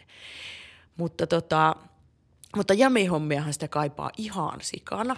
Ja sitten tuli mieleen nuo laittomuudet, niin mä silleen, että laittomat puskasoitot, niin Mauno Järvelällähän on ollut tämä puskasoitto. Onko se niin, että joka toinen viikko on tämä? Mä en ole ottanut osaa siihen, mutta että mutta et jollain tavalla niin kuin, siihen on nyt pakko saada ratkaisu, että jamitteluhan ei niin kuin, etäyhteyksillä niin kuin, viiveiden ja muiden takia, se on ihan hullu vaikeaa ja näin, mutta et ei, ei tätä enää niin kuin, kauaa kestä eikä jaksa eikä pysty. Et se yksin huonosti haitarisoittaminen niin kuin itseksi on niin kuin melko huono, huono korvike sille, että soittaa toisten ihmisten kanssa. Mutta kyllähän sitä kesäkuussa on ihan todennäköistä, että ei ole mitään syytä, miksei voisi järjestää niin, sellaisia pieniä jameja. Laittomia jameja. Niin koska, koska mä oon jopa niin kuin kesäkuuksi puukannut nyt muutaman siis palvelutalokeikan, että mennään niin kuin ulos pal- palvelutaloon lapsiryhmän kanssa laulaan ikäihmisille. Ni, niin tota, että jos sinnekin kerran voi mennä lasten kanssa pihalle, niin miksei nyt voisi haitaria soittaa kavereiden kanssa pihalla, niin en mä, en mä näe mitään syytä, miksei. Niin ehkä se on se, että se on ollut tavallaan se sellainen kehys, ne festarit on ollut sellainen kehys sille, että siellä on sitten että nähnyt niitä vähän satunnaisiakin ihmisiä, ja joiden kanssa on päässyt soittamaan, että että tota, mä, mä kuulin muuten tänään, että, että Tampereellakin on ollut joku tällainen Sorsapuiston jami että, että kamuharrastajilla on ollut jossain tällaisessa pikaviestiryhmässä tämmöinen aika ja paikka, että Sorsapuistossa olisi joku tämmöinen jamipiiri. En ole kuullut, mutta varmasti siis Joo. niin kuin kesällä, kesällä luulisi, että tämmöisiä ulkojamia nyt syntyy. Onko täällä jotain kamuharrastajia? Kyllä täällä on. Hyvältä kuulostaa. Niin, hei. Ö, mä oon yksi niistä vetäjistä siinä, siinä tota, viestiryhmässä. Joku semmoinen ihmeryhmä, Ihme, mikä porukka. Siellä, Mainostahan nyt. siellä. Joo, meillä on tuota siis, ähm, se on Rahvaa Jämien alla. Meillä on ollut sitten tapana ennen niin kuin Rahvaan musiikin kerhoa sitten kokoontua 18.30 soittamaan ja sitten se on ollut Uululla ja sitten tuota, ollaan sitten ollut, oltu kuulun tiloissa, sitten tuli korona ja sitten nyt sitten viime lauantaina, johon en itse päässyt valitettavasti, mutta tuota, lauantaina oli kolmelta Sorsapuistossa, oli tämmöiset salaiset tuota, välimatkajamit, niin tuota, niitä aina tippuu silloin tällöin. Mainostetaanko niitä, voiko ne niin salaisia, että ei mainosteta? Ää, WhatsApp-ryhmissä mutta niin, jos se on ne rahviksen jamit meillä, vai? Joo, ne on rahvajamit, niin sitten kun sinne Mut menee tuota, Facebookissa, sieltä pitäisi löytyä. Mä en nyt ihan suoraan, suoraan niin. tässä niin kuin, siis näin muista niitä, mutta ne on siis rahvajamit. Ja rahvaa musiikin kerhon kautta se löytyy varmasti Kyllä. niitä mainoksia ja siellä on meidän, meidän tuota, paikka ja aika, missä ollaan, mutta nyt korona-aikaan, niin sit se on se WhatsAppin kautta. Mutta mun mielestä sekin linkki kyllä löytyy. Ja sitten laittakaa Anna Haarao ja Facebookiin ja laittakaa viestiä mulle, niin mä jaan sitten salaista tietoa ja linkkejä UG-hommiin. No joo, ei kun tää, to, toisaalta tämä UG-jenga on aika ihana, mutta sit, sittenhän siinä siis se, mikä siinä on tietysti pöljää, on just se, että, että, että voi olla, että kaikki me, jotka ollaan jollain tavalla, tunnetaan kaikkea ihmisiä, niin meillä on, voi olla mahdollisuus nähdä siistejä juttuja, mutta sitten on ihan hirveästi sellaisia alan harrastajia, jotka, joilla ei samoja kontakteja ole. Että sen, sillä kannalta niin kuin, toki, toki kaikki tämä tämä näiden isojen tapahtumien peruntuminenhan on tosi surullista. Mutta, mutta tuli mieleen näistä jameista, että tuossa on kuitenkin potentiaa, että jos ensi kesänä just järjestetään tuommoisia spontaaneja jameja, niin kuin eri, eri puolilla, eri kaupungeissa, eri paikoissa, niin siinä on sit sillä on kuitenkin mahdollista, mahdollista myös tavoittaa jotain uusia yleisöjä, koska ne ihmiset, jotka on siellä Sorsapuistossa, ne ei voi valita sitä sinne. Ne joutuu pakotettuina sinne jameihin, mikä voi tehdä niille ihan hyvää. Mutta onko kamupuolella tulossa live-festareita kesällä? Tämmöisiä Mä, siis te, niin, ihan niin festari. Niin. En, en nyt tiedä. On, Että onko nämä festarit, jotka ovat siirrettynä sitten vuodellakin, nämä isommat kamufestarit, niin onko ne nyt sitten tekemässä Haapavesi? Nyt en, mä en osaa nyt Kaustinen, sanoa itse asiassa tästä niin, Rääkkylä. Olisi ehkä vähän kysellä, että ainakaan ei ole, mä en muista kuuleeni, että No niin. mulla on silleen salaista tietoa, että, että kyllä jotain tapahtuu, mutta en, en voi paljastaa mitä, mutta siis, että, että kyllä tiedän, että isot festarit tässä puuha, puuhaa jotain, mutta kertovat sitten itse, kun, kun, kun haluavat kertoa, että mitä he järjestää. Niin ja siinähän on tavallaan, mä, mä itse tiedä t- tarkkaan sitä, että mi, millainen, kun tä- tämähän on niin valtava kaiken läpäisevä tämä, tämä talouskurimus ja tämä himmeli, jonka varassa nyt roikutaan, että, että mi, miten paljon niin kuin on mielekästä sitten te, tavallaan, että, että ilman muuta on mielekästä tehdä sisältöjä, mutta m- mikä on siinä niin kuin just se, niin kuin se oikea niin tapa Se oli aika, se. aika hieno se Jari Komulaisen idea Kaustinen fest, Kaustisen festareille, että, että jos sieltä tulisi vaikka viikon ajan niitä striimikonsertteja, niin hän voisi vaikka ostaa semmoisen pelimannipassin X-summalla ja katsella sitten niitä siinä Kaustisviikolla. Tämmöistä pyöri tuolla Facebookissa. Yes, mahtavaa. Vois, no joo. Tässä on vaan semmoinen ongelma omalla kohdallani, että sitten jos nuo festarit on tuolla striimenä ja mä oon siellä mökillä ja meillä ei ole sähköä siellä, niin en mä niitä kattele niitä striimejä sitten. Mm. Joku sellainen aurinkokenno tai joku kuntopyörä, jolla poljet virtaa. Kuntopyörä olisi kova, joo, ja soutulaite. Soutulaitteella soudat ja sitten kattelet niitä striimipyöriä siinä Tai ja sitten hidastuu ja pätkii, kun soututahti siinä No, mutta se on vähän niin kuin arkistoäänite, että Hitaat, hitaat on tempot. totuttu tähän. Ei aina pyöri niin. Vahalieriä kokemus. Tai mun mielestä olisi myös hienoa, että ajatte sillä teidän Toyotalla aina sitten johonkin kirkonkylän parkkipaikalle ja siellä parkkipaikalla sitten yritätte jonkun puhelinyhteyden kanssa No ja muuten myös noin keikkoja. drive-in-konsertit. Drive-in, siis mua niinku ihastutti se joku video, mikä oli Saksasta, niinku ne drive-in niinku reivit. Ja et sellainen hirveä niinku, niinku suunnilleen, että scooter olisi keikalla. Ja sitten vaan niinku parkkipaikka täynnä autoja, jotka, josta valot vilkkuu. Ja ihan mahtava maailmanlopun meininki. Et kyllähän mä, niinku, toihan olisi ihan huippua kuunnella vaikka jotain Balkan keikkaa. Joo, mä, niinku, mä luin, että, että joko se on toteutettu niin, että on veivattu ikkunat auki, jolloin silloin koronavaarahan syöksyy sieltä ikkunasta sisään, mutta sitten myös joissain on ajettu ääni sinne autoon stereoihin, niin sitten voi pitää ikkunat Niin, eli kiinni. autoradioihin nimenomaan niin. Niin, ja FM, sitten vaan niinku nupit kaakkoon ja kuskia harmittaa. Joo, toi Drive, onko, ootte nähnyt, että Suomessa olisi vielä suunniteltu? Siis mä oon nähnyt, että kauheasti suunnitellaan, mutta onko siis toteutumassa joku Ei. drive-in-konsertti? Tässä mun mielestä Pirkkahallillekin oli jotain suunnittelua. Miten mä, miten mä niinku oisin, oisin tota, ö, muistelen nähneeni, että jotain leffakuvioita oli, mutta sääntö Suomi-tyyliin oli jotenkin ikään kuin olisi estänyt jonkinlaista tämmöistä niin drive-in elokuvahommaa, mutta en nyt voi, muista tar- siis voi olla, että muistan väärin. Joo, tämä pitäisi googlaa tämä Pirkkahalli juttu, että Tampereella jotain oli suunniteltu, mutta katsotaan myöhemmin tässä lähetyksessä. Hei, vajottaisiko vähän nostalgian valtaa, että silloin, kun vielä, silloin joskus, kun vielä sai olla festareilla ihmisten kanssa, niin kertokaa jokainen yksi sellainen niin kuin, niin kuin jotenkin juuri nyt niin kuin tärkeältä tuntuva kamufestarin muisto vanhoilta ajoilta, toisenlaisilta, paremmilta ajoilta. Mä aloitan nopeasti, kun mun tuli yhtäkkiä mieleen, kun tuo Tony Allen kuoli tässä just männä viikolla, niin, niin tota, Kaustisen festivaalilla Tony Allen, en muista mikä vuosi se oli, mutta useampi vuosi sitten, olisiko siitä kymmenisen vuotta tai jotain aikaa, niin oli silleen, mä en ole mitenkään kauhean spontaani tanssia, niin silloin lähti. Että se oli semmoista hurmoksellista hippalointia. Kyllä niin kuin, se oli kyllä mielettömän hieno keikka. Ja siis rauha, rauha hänelle, Tony Allenille. Se oli myös liikuttavaa, koska samalla festivaalilla Tony Allen soitti Rauno Niemisen kanssa jouhikkoa. Koska miksipä ei.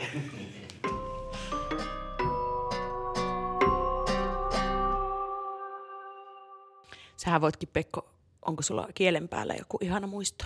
No improvisoin, mutta esimerkiksi äh, Sommelo-festivaalit, sit, kun ne on sit päätynyt sinne Karjalan puolelle, mm, Haikolaan kylään, missä ei ole sähköjä, niin sitten oli semmoinen ikimustainen festa, festivaali, että siellä, oli, siellä on yleensä satanut hirveästi, kun mä oon ollut siellä, mutta nyt se yksi kesä, ehkä kymmenen vuotta sitten, niin, niin siellä oli ihan mieletön helle, mikä oli sinällään ihanaa. Siellä käet kukkuu ja aurinko paistaa yötä päivää, mutta sitten sille alkoi ilmestyä semmoisia huikean kokoisia paarmoja, jotka oli... Met- metrin kokoisia paarmoja. No niin, ja jotka oli hyvin brutaaleja ja verenhimoisia. Ja sitten meillä oli öö, Jouhikko kvartetilla, Jouhi-orkesterilla keikkasit siellä ulkona koivun katveessa. Ja sitten tota, ne paarmat hyökkäs meidän kimppuun. Ja sitten tota, siellä oli kyllä avuliaita ihmisiä, että sitten Anna Fält oli äh, Joo, huitamassa. Ja Julia Salonen muistaakseni huito meitä koivun oksilla, minkä pystyivät. Ja sitten tota, mutta siinä kävi kuitenkin, ettei sekään, että riittänyt. Ja sitten ne parmat vaan kävi yllä ja mä muistan, että mä katselin, että ne alkaa semmoisia niin veriläiskiä ole käsissä, kun niitä on vaan niin paljon. Ja sitten oli pakko lopettaa, kun niin kuin oli, se oli niin tavallaan kivuliasta se soitto. Niin tämmöinenkin kokemus oli. Mutta sitten vaan sitten savusaunaa, joka oli jostain syystä siellä päällä ja sitten sinne järveen sukeltelemaan. Se oli mukava. Mutta eka keikka, joka on joutunut ja ikinä t- tällä hetkellä ainoa kop, kop, kop, jonka on joutunut niinku keskeyttämään. Tuossa saisi ihana, mielettömän niin klikkiotsikon. Niin. Silleen, mitä sitten tapahtui, katsokuvat tyylisesti, Niin, kyllä. tappoja varmat Joo, niin, kyllä. Eh, no eks, ehkä yksi hienoimpia kuvia on, se on myös Sommelo-festivaali, on siellä, oli lavaa siellä järven, järven rannalla ja mä soitin siinä soolonen jonkun biisin ja Reetan kanssa oltiin siellä pu- puhtina esiintymässä, mutta mulla oli joku sooloveto siinä kohtaa menossa ja ää, Ilona Korhonen ensemble oli uimassa samaan aikaan siellä taustalla. Niin tästä tuli niinku ehkä upeimmat promokuvat meikäläiselle. Siellä alastomia Nymfejä. siellä liehuivat, hiukset hulmusivat siellä aalloissa. Ja sitten siinä vielä ehkä hienointa oli, että sitten eräs nimeltä mainitsematon herra, ää, hänen myös paljas pyllynsä näkyy siinä kuvassa, koska hän valokuvaa niitä naisia siellä. Että tässä oli tämmöinen niin kolmessa ulotteisuus. Minä Hanurin kanssa silmät kiinni. Ja Hanurin sitten, ja hän sitten sitten Hanurin kanssa siellä ehkä silmät auki ja sitten naiset vielä hanureineen siellä. Sitten vielä tämmöinen toinen 89 vuonna 1989 Spelit-festivaali Isojoella. Ää, Kaljateltta ja, ja tuota, mä oon ollut silloin 12, mä oon ollut, niin tota, Susan Ahon kanssa ja muutaman muun kanssa, niin sitten kaljatelttaan salaa sieltä jostain alta kaivauduttiin, koska meidän kamuleirin opettajat, muun muassa Marianne Maans ja Kimmo Pohjonen ja Markku Lepistö ja Pekka Pentikäinen JNE olivat siellä kaljottelemassa, niin meitä ainakin kaksi kertaa heitettiin ulos sieltä. Siis mä, mä, mä niin jotenkin oletin, että ne oli jollain keikalla ja Niin, mä nähdä sen keikan, mutta Ne oli siis jamittelemassa. Anteeksi, mä sanoin väärän sanan. Sanoinko mä? Sano. Jamittelemassa.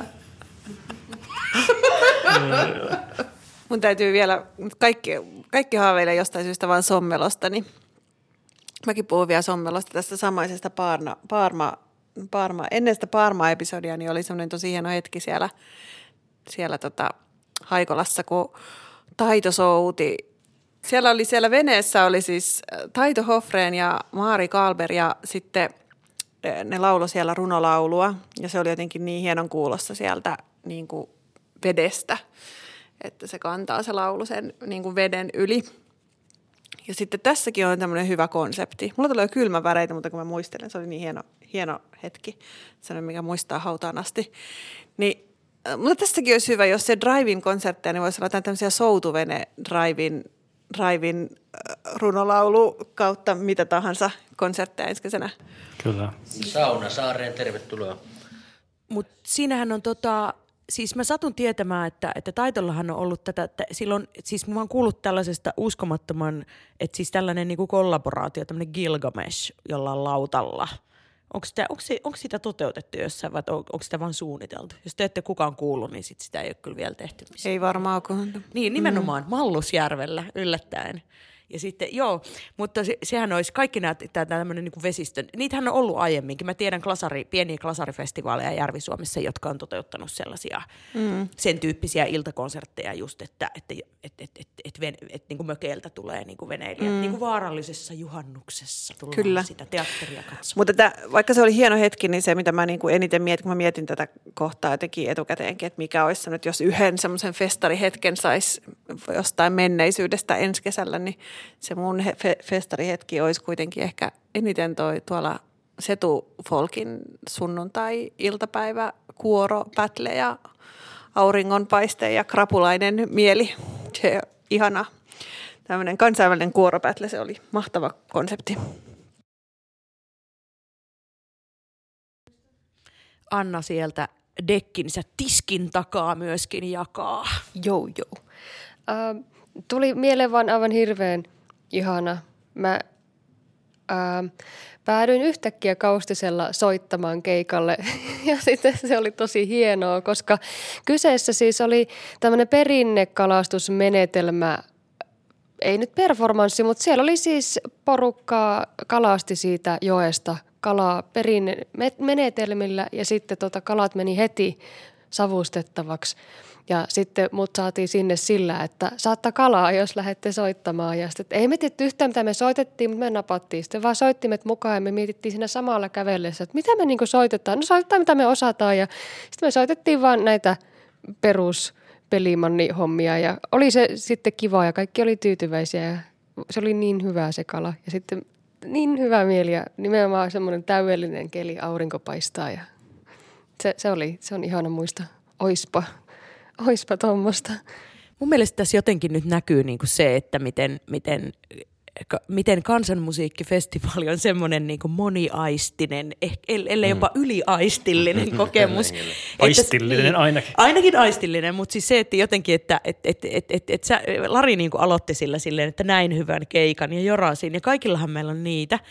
Mutta et jotenkin itse, ihan mahdotonhan tuohon vastata, että mikä nyt on sellainen yksi, mutta että mulle tuli nyt mieleen siitä drive-in hommasta, niin tuli mieleen se meidän palkkan simulaattori 2000-luvun alusta. Anne-Mari Nauran käkättää, sä oot varmaan osallistunut siihen. Oletko Larion kuullut? Eli siis se, että meillä oli sellainen joku kasariauto, ei se ollut kesäauto, vaan ihan ympärivuotinen, mutta ehkä sellainen kesä, kesäautotyyppinen auto käytössä. Se, se musa on siis, mä, me oltiin tota, jonkun pohjalaisen porukan kanssa Budapestissa ja mä olin Mr. Proudan kanssa säästämässä niitä siellä Unkarissa. Ja sitten me tota, päästiin semmoiseen, oli ihan törkeän kuuma, niin me oli, päästiin ilmastoituun levykauppaa. Ja meille myytiin kaksi levyä sieltä, ja toinen oli Popan Markovits ja toinen oli sitten tämä, mistä löytyi tämä. Se, oli, se oli Kosani-orkesterin joo, levy joo, muistaakseni. Joo, ja sitten, sitten tuota, tultiin Suomeen ja sitten se alkoi, se ralli. Elikkä siis Tämä oli Tsempaloilla, Tsempaloillahan se kehiteltiin siellä parkkipaikalla niin Haapavedellä. Haapaveden parkiksella, eli, eli ei, pieniä eläimiä ei vahingoitettu eikä, eikä rattijuopumusta mitään tällaista ollut, mutta että käytännössä niin, että autoparkissa sitten sisällä niin kuin täysillä soi Kosani-orkesterin levy ja sitten pullo kiertää ja sitten sitä autoa niin kuin heilutetaan. 20 niin ihmistä ulkopuolella. Ja kuinka, kuinka paljon se oli sen sisällä väkeä? Täynnä. Eikö se niin kuin parha, parasta ollut, kun se oli niin kuin täynnä se? No sinne yritettiin aina, että jos ei ole kokenut, niin sitten pääsi sisälle, että vähän silleen, niin kuin, silleen että, niin kuin, että nyt, nyt olisi niin, tarjolla. Ettei nyt, sinne nyt koko ajan samat tyypit saanut Joo. mennä. Ja sitten hauskaa on se, että sitten joitain vuosia myöhemmin, kun sitten kävin siis, siis tavallaan sillä Gusan reissulla, Guchan reissulla, niin koin sen tavallaan sen sitten niinku livenä. Että se oli, sellaista se oli. Ja se, ei, se oli juuri sellaista ja sit, se oli. Ja se oli vielä Vaikka niin, että jahkat, jahkat tsempalot oli loppunut ja oli ajettu pois alueelta, niin sitten se aloitettiin siellä parkki paikoilla. Ja samoin Haapaveellä, että sitten kun Haapavesifestarit oli, niin se oli siinä festarialueen ulkopuolella, että se oli aina niin kuin jatkotoimintaa. Omaehtoista. Tällaista niin kuin luodaan se semmoinen, niin kuin tehdään semmoinen mikro jonkinlainen elämys, elämyksen Moni. Moniaistillinen elämys. Juuri näin. Siinä oli liike ja makuja, tuoksuja, ääniä. Siinä oli kaikki. oi ette pääsispä festareille. Kyllä tämä on, no ensi kesänä päästään. Varmasti, ihan varmasti. Kuukauden kallona on Sunniva, Pyhä Sunniva, joka on yksi kahdeksasta Pohjolan pyhimyksestä, naispuolisesta pyhimyksestä. Ja legendan mukaan siis tämä Sunniva, no mä voin kertoa vielä ennen kuin mä kerron tämän Sunnivan tarinan, että mistä mä löysin tämän Sunnivan, niin oli se, että yksi koronakirjoista, minkä mä luin, on, on ton, ton tota Sunneva, siis mikä, Kaari Utrion. Mä jotenkin puhu, rupesin puhumaan. Sunneva Jaarlin tytär. Kyllä, Sunneva Jaarlin tytär. Oletko lukenut Sunneva Jaarlin Toki tytär? olen lukenut kaikki Kaari Utrion. Hieno kirja muuten. Hän on kirjoittanut sen tosi nuorena. Mä oon ihan tosi vai- vaikuttunut. Melkein tuhatsivuinen mahtava tämmöinen seikkailuepos. Tota, järkyttävää, että joku on voinut 20 kirjoittaa niin hieno kirja. No niin. Mutta siis tämä Sunniva, mistä tämä Sunneva Jar, Jarlin tytär on saanut nimen, niin on ihan oikea pyhimys. Ja hän on legendan mukaan siis syntynyt Irlannissa 1900-luvulla, ei mitään tuhansia tähän, vaan 900-luvulla. Ja hän oli siis äh, Irlannin kuningaskunnan perjätär. Ja sitten joku, joku tämmöinen pakana viikin, halusi tietysti naida tämän, tämän sunnivan. Ja tuli sitten veneellä suurella saat, saattueella sitten sinne Irlantiin ja halusi mennä naimisiin Sunnivan kanssa. Ja Sunniva pakeni veljensä Alban kanssa, koska ei halunnut tätä pakana miestä itselleen. Hän oli siis hyvin kristitty neitsellinen, ihana kristitty ruhtinas, ruhtinatar nainen. Ja hän pakeni ja ne päätyi Sunniva ja hänen albaveljensä Seljan saarelle, joka on sellainen pieni, tosi pieni saari siinä Norjan, Norjan rannikolla. Ja tota, ne perusti sinne semmoisen pienen sitten jonkun yhdyskunnan, kristillisen yhdyskunnan. Ja hetken aikaa kaikki meni hyvin, mutta sitten niiden naapurit rupesivat syyttämään Sunnivaa ja sen veljeä, että ne varasti niiltä lampaita. Ja äh, sitten valitti paikalliselle viikinkipäällikölle Jarl Haakkonille, että noi kristityt pöllii meidän lampaita, jotain pitää tehdä. Ja sitten se Jarl Haakkon, Haakkon pääsi, että minä menen tappamaan nämä Sunnivan ja hänen veljensä. Mutta Sunniva ja Alba ei halunnut siis tulla tapetuksi pakan, pakanoiden käsien kautta. Ja sitten ne piiloutui luolaan ja alkoi rukoilla Jumalaa, että se Jumala romahduttaisi sen luolan heidän niskaan. Ja Jumalahan ro- romahdutti sitten sen pyynnöstä sen luolan Sunnivan ja hänen veljensä niskaan ja he kuolivat sinne. Ja sitten vähän aikaa myöhemmin, jo, joitakin, ei nyt tiedä puhutaanko kuukausista vai vuosista, koska tästä on hiukan kauan aikaa tästä tapahtumasta, niin pari maanviljelijää sattui sinne, sinne tota Seljan saarelle, kun he olivat matkalla veneellä Trondheimiin yöpymään. Ja sitten keskellä yötä sinne tuli sitten mielettömän tämmöinen yliluonnollinen valoilmiö ja ne löysi tämän Sunnivan valkoisen ja hyvältä tuoksuvan kallon. Ja sitten tämmöiset samanlaiset episodit alkoi toistua, että siellä oli jotakin yöpyjiä, jotka oli matkalla veneellä johonkin ja sitten se Sunnivan mahtavalta tuoksuva kallo jotenkin ilmestyi, ilmestyi näille matkalaisille.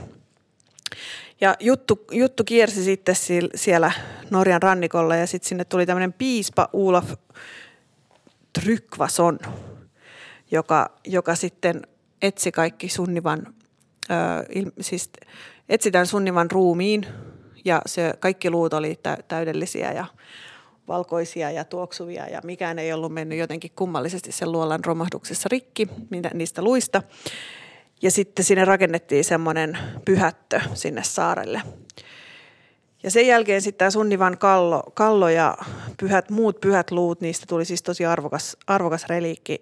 Ja niitä sitten ruvettiin kuljettelemaan niin kuin ollaan havaittu tässä, kun näitä kallohommia ollaan, ollaan tehty, että näitä pyhiä luita sitten jossain vaiheessa ruvetaan kuljettelemaan mihin, mihin sun sitten. Niin näitäkin sitten kuljeteltiin, näitä sunnivan luita sitten alettiin 1500-luvulla kuljetteleen ja tai aikaisemminkin. Mutta 1500-luvulla ne oli sitten semmoisessa, kun ne oli monta kertaa jo siirretty erilaisiin luostareihin ja kirkkoihin, niin sitten ne hävisi, kun yksi, yksi luostari tuhoutui täysin jossakin palossa.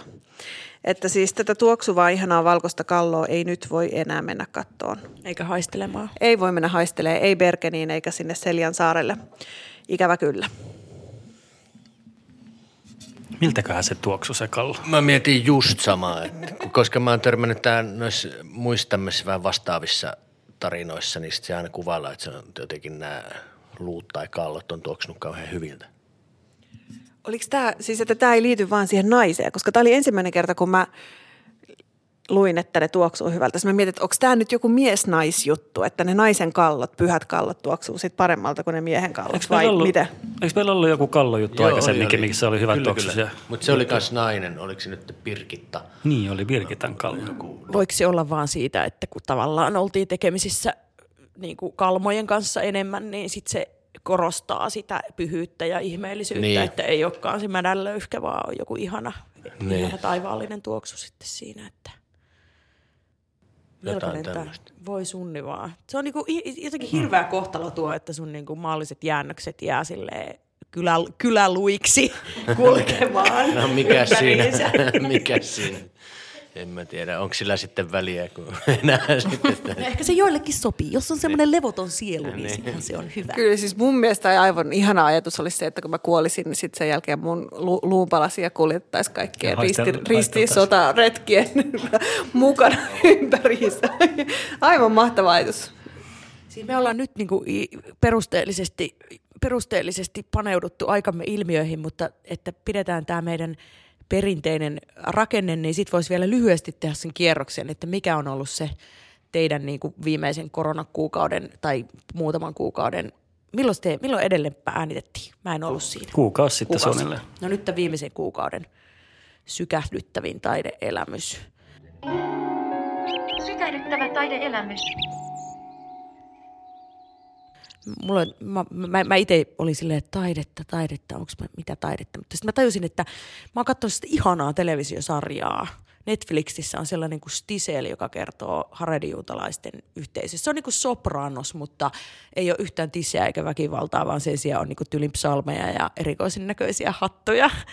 mutta tota, mutta niin kuin valtava, valloittava sarja kertoo aivan ihmeellisestä toisenlaisesta elämästä ja sitten kuitenkin ne ihmiset on silleen tutunoloisia. Ja jos voi suositella kaikille lämpimästi, se on ihan semmoinen, että saattaa niinku vahingossa katsoa neljä jaksoa putkeen eikä huomaa ajankulumista. Niinpä. Nyt toi pitää muistaa. Tota, no se, mikä nyt Tiger Kingiltä ja Michael Jordan dokkarilta on ehtinyt. Hehe. Ei vaan toi Joose Keskitalolla on semmoinen päivittäinen niin kuin yksi laulu, vai yksi kappale, yksi laulu päivässä tai joku tämmöinen Facebook-live. Niin ne on ihan mahtavia. Se vähän soittelee, sitten se puhuu siihen niin kuin sen päiväiseen juttuun liittyvästä niin kuin asiasta ja sitten se sit soittaa. Ja sillä nyt oli nyt joku päivä sitten se puhuu, kun se pitää, on kirjannut uniansa ylös. Niin, ja sitten sen piti tehdä tämmöinen, se oli jossain vaiheessa näki paljon taloaiheisia unia. Ja sitten sen piti tehdä sitten taloaiheinen tämmöinen levy. Ja sitten tästä näin sitten jutteli. Mutta ne on todella vallottavia, koska sitten tässä on, no kyllä mä niin kuin – miellän Joosen jotenkin tähän niin kuin kansanmusa kenttään kuuluvaksi tietyllä lailla, mutta mä en tiedä, onko moni kuullut Joosen ja tämän niin kuin porukan Inarin veljet bändiä, mikä on ihan loistava. Ja sitten siinä mä havahdun joskus, kun mä näen ne, tästä on jo aika kauan aikaa vastavirralla.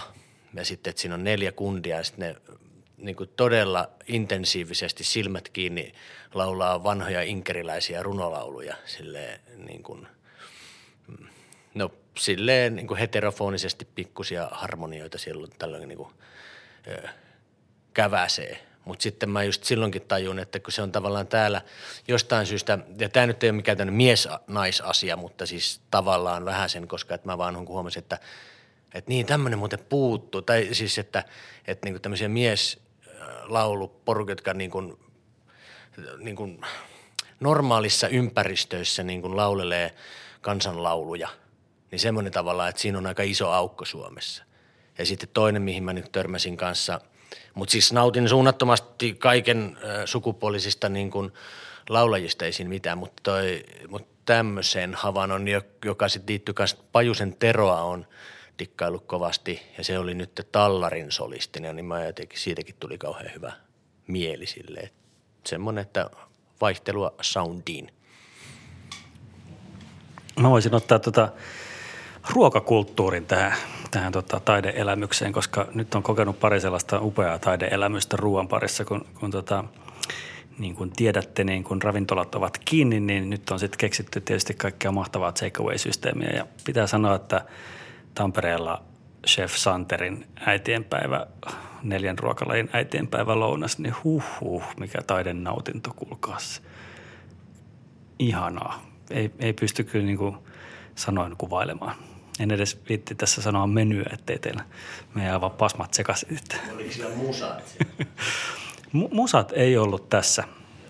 Äitienpäivä tuossa juomasuositukset toki oli, mutta ja sitten onhan näitä tuossa niin kuin Tampereella kun ollaan, niin tuossa Muusassahan on kanssa ollut näitä kaikkea, sieltä tulee soittolistoja mukana ja sitten tuli maistettua myös tuosta Kajosta semmoinen yksi, yksi tota meny, mikä oli kanssa aika huikea. Että nämä on, tämä on semmoinen asia, mitä mä toivoisin kyllä, että koronan jälkeenkin vielä olisi, että sitten saisi ikään kuin viedä piknik-olosuhteisiin vaikka mahtavaa gourmet-ruokaa ja kivasti pakattuna jotenkin tällainen hyvä meininki. No mä löysin, en ollut kuullut tämmöistä Anne Hytta-nimisestä 2018 vuoden kansanmuusikko Norjassa. Pelimannista yhtään mitään, mutta selasin Facebookia ja sitten olen tykännyt Folkelarm-sivustosta, joka oli jakanut hänen live-striimikonserttiinsa, joka oli sitten just silloin menossa. Mä sitten, mikä se sieltä humpsahti silmieni, korvieni eteen ja, ja hän siinä ensin Hardanger viululla soitteli ja sitten sen jälkeen vaihtoi semmoiseen keskiaikaiseen viuluun, kertoi siitä vähän, että tämä on vähän tummempi soundi ja näin, ja se oli niin vi- vielä jotenkin hienompi se. Ja sitten mä ajattelin, että no, tämä on kyllä itse asiassa aika hienoa, että en mä varmaan olisi tämmöistä löytänyt, jos ei olisi ollut tätä korona-aikaa. Ja tosi mun mielestä niin kuin vaikutuin tosi paljon siitä, ja varsinkin siitä sen keskiaikaviulu. Mä en tiedä, mikä sen viulun nimi on niin kuin oikeasti. Mä sanoksesta nimeä siinä, mutta...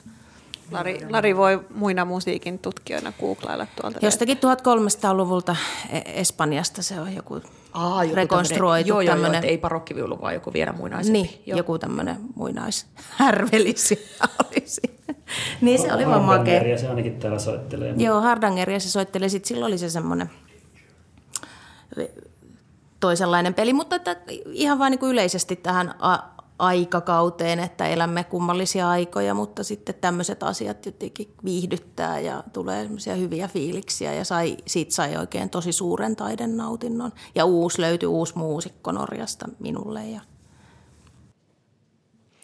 Mun täytyy jatkaa tätä jatkokertomusta, kun mä viimeksi puhuin siitä mun isäni demosta, joka me oltiin löydetty viime kesänä ja ei ollut aikaa, aikaa digitoida sitä – niin nyt me digitoitiin se sitten muutama viikko sitten, vielä kun me ei oltu e- evakossa. Ja se oli kyllä koskettava ja hieno kasetti. Ja vähän, se, vähän erilainen, koska mun mielikuva oli niin kuin siitä, kun on lapsena kuunnellut niitä biisejä, että, että ne on enemmän semmoisia maalailevia Neil Young-tyyppisiä biisejä, mutta sitten siellä oli semmoista, siellä oli tosi hyviä rockibiisejä myöskin. Mutta tosiaan aika oli vähän väärä ehkä niille, että se englanninkielinen sen tyyppinen rokki niin ei silloin 80-luvun alussa, niin ei löytynyt silloin julkaisijaa, mutta joskus myöhemmin olisi voinut löytyäkin niille julkaisija. Jep, ja sitten siinä oli hieno taideteos, kymmenen sivuinen tosiaan tämä demo kasetin saatekirja, missä haukutaan hanoiroksit ja kaikki muut. Jep. Joo, mutta haluuko Anna vielä sanoa taideelämyksen loppu?